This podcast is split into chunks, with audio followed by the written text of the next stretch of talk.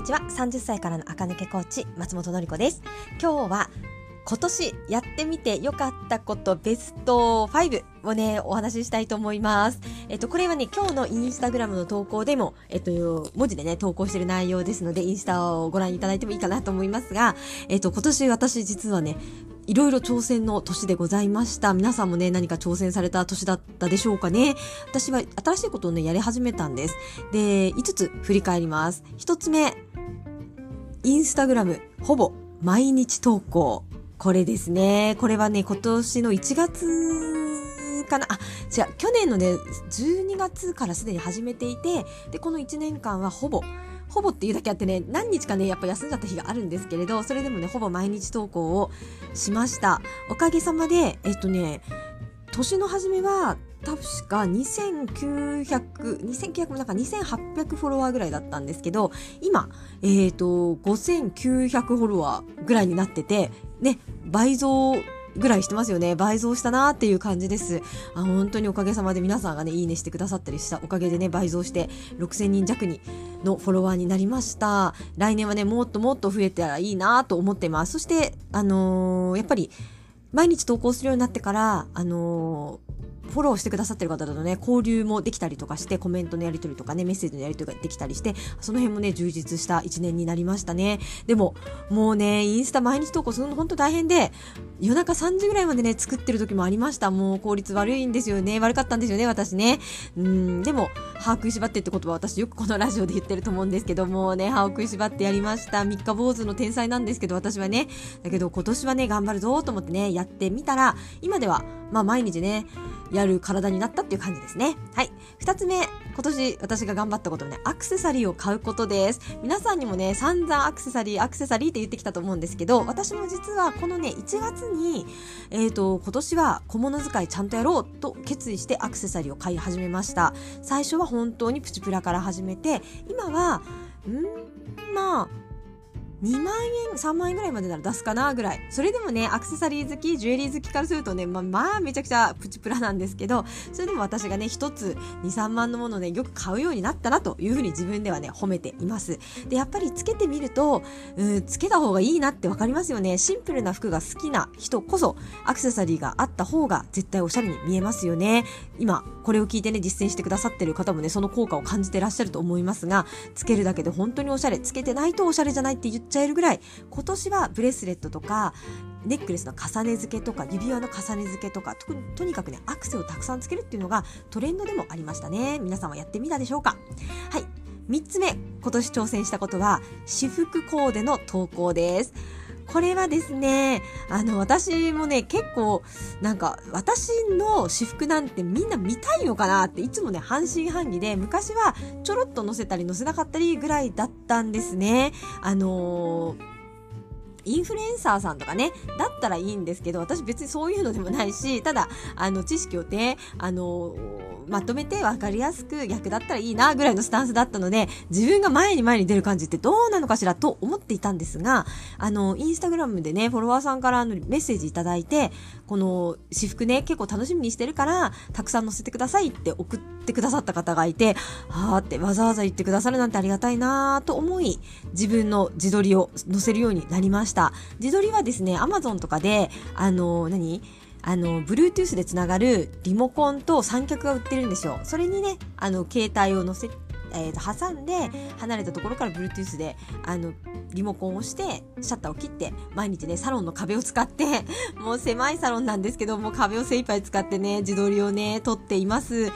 カメラのクオリティがね、そんなに高くない、私の iPhone 古いのでね、ので、まあそんなにあれなんですけど、それでもね、ないよりかは全然、自分でもすっごく自撮りはね、勉強になりました。あの、よくここでもね、自撮りすると自分の何のこう、ど、コーデのバランスのどこが悪いかが分かりますよってお話ししていますが、私自身も本当にそうで、あ、このアクセサリーってつけても意味なかったなとか、小さすぎるなとか、あ、この形だったら、あの、パンプスじゃなくてブーツが良かったなとか、あ、ボトムスの丈もうちょっと短くカットしてもらったらよかったなとかそういったことにね気がつくようになりました本当にこう自分のねコーディネート作りのクオリティが上がってきたって感じるのはこのコーデの自撮りをね始めたおかげだと思いますね。私服コーデの投稿を今年は結構ストーリーズなんかでもね頑張りました。結構ね私の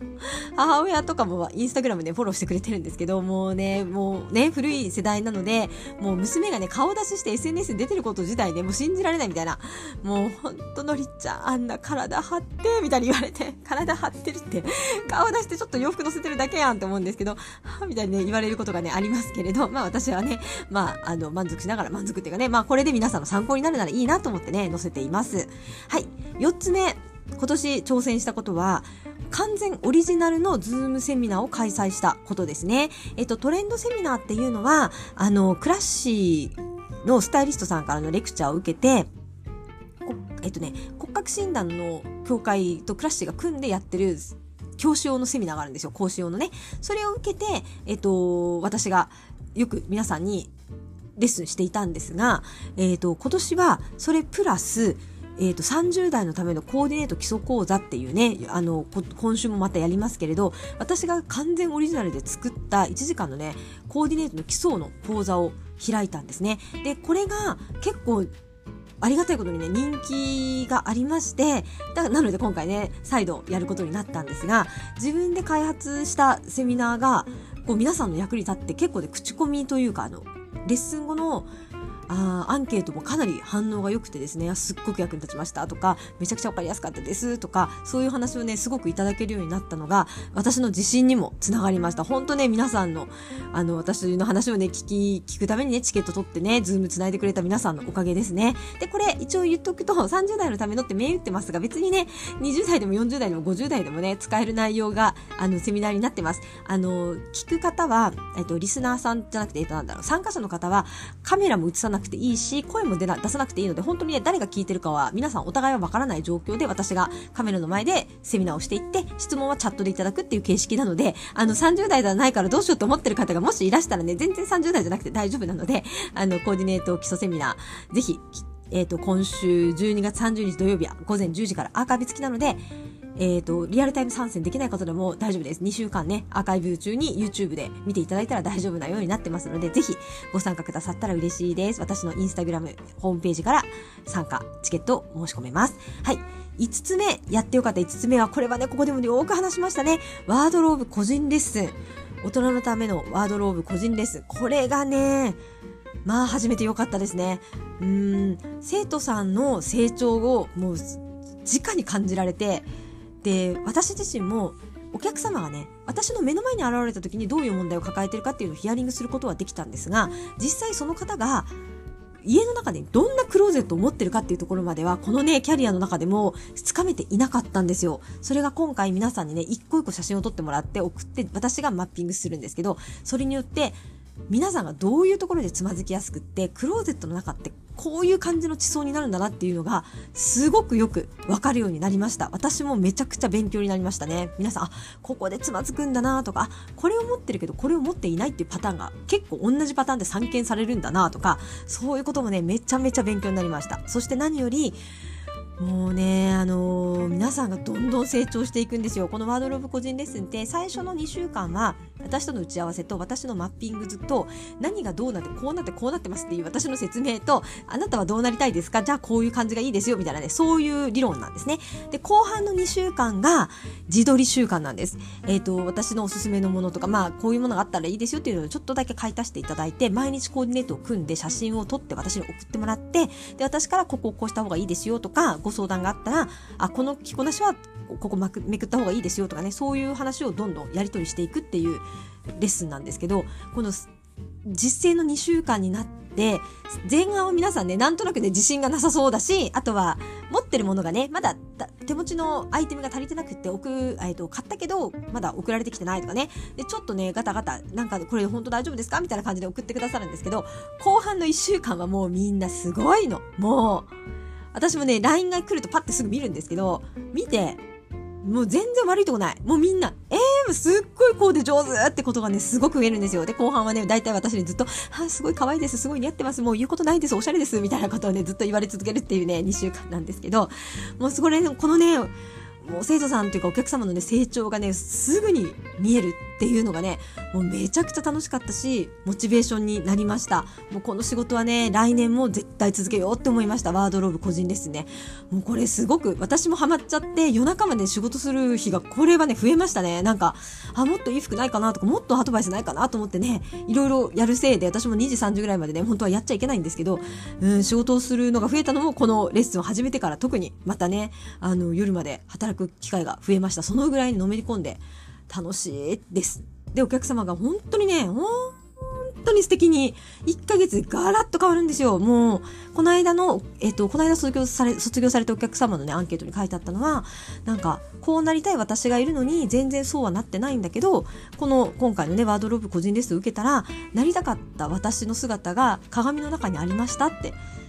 自分が本当になりたかった姿に1ヶ月経ったらなっててもうすごく感動して驚きましたって。で今年のやった自己投資の中で一番良かったです。ってね書いてくださって、まあ、この辺はねあの私のホームページにあのお客様の声が載ってるので見ていただいたら分かるんですけどブログの方から遡るとね出てくると思いますが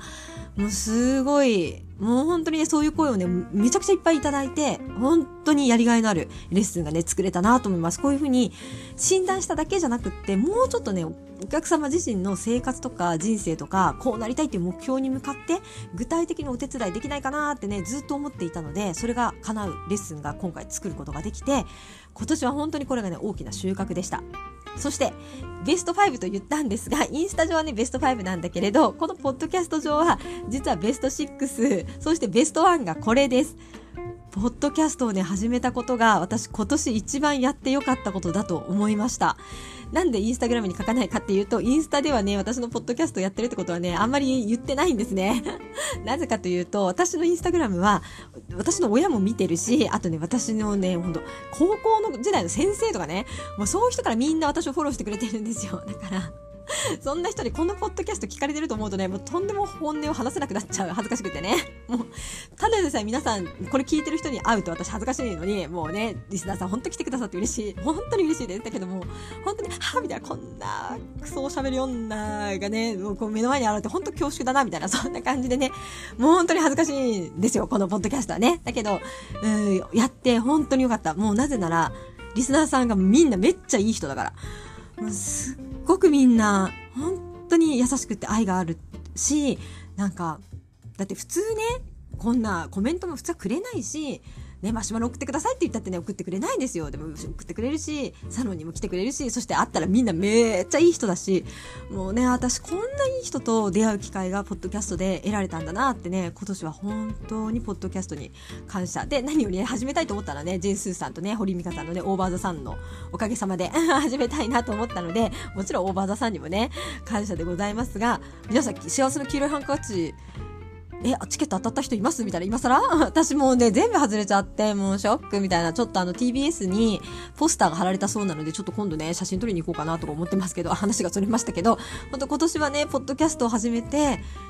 今までお会いできなかった人たちにお会いできたし、なんかすごくね、世の中には、こんなに親切で優しくって心があったかいね、女の子たちがいっぱいいるんだなって、もうめちゃめちゃ私がね、エネルギーをもらった1年になりました。もう皆さん本当に、えっと、今年はね、私初詣で皆さんのね、あの、金運と健康運ね、金運大事だから、金運と健康運ね、ちょっとね、祈っとくので、えっとね、私のサロンは日本橋の浜町ってとこにあるんですけど、えっとね、七福神なんかね、日本一すぐ回れる七福神みたいな人形町にあるんですよ。結構有名な神社たちがね、あるので、昔はね、あの、ちゃんとね、新年に七福神全部回ってたんですけど、全部回ると1日がかりぐらい長蛇の列なので、最近はね、ちょっと目指すところだけな、並んでいくことになってますので、はい、いずれかの神社行った時にね、リスナーさんたちの金運と健康運ね、もう金運大事だから、をね、祈ってきますので、皆さんもね、受け取ってください、みたいな。何よ、みたいな。でもみんながすっごくね、優しくて、本当に私ね、本当に今年はね皆さんに助けられた1年になりましたもう本当応援されしてもらったなっていうね1年になって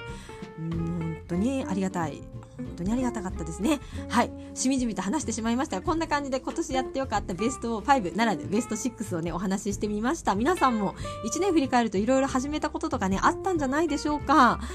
ね、私もね、1年振り返ると割とやる、やったことあったなと思いました。毎日はね、もう嵐のように過ぎ去るので、何がね、できたことなんだろうって思ってたけれど、まあ1年でベスト5ぐらいはね、確かに出せるなと思って今出してみましたよ。はい、今日も聞いてくださってありがとうございました。いよいよ年末、私今年はね、30日まで、30日までセミナーやって、その後ね、お客様もいらっしゃるので、30日までしっかり働いて、31、1、2、3、三が日までお休みで4日からね、また働きますので、ぜひ1月のご予約もお待ちしております。また明日も聞いてくださいね。それではまた明日。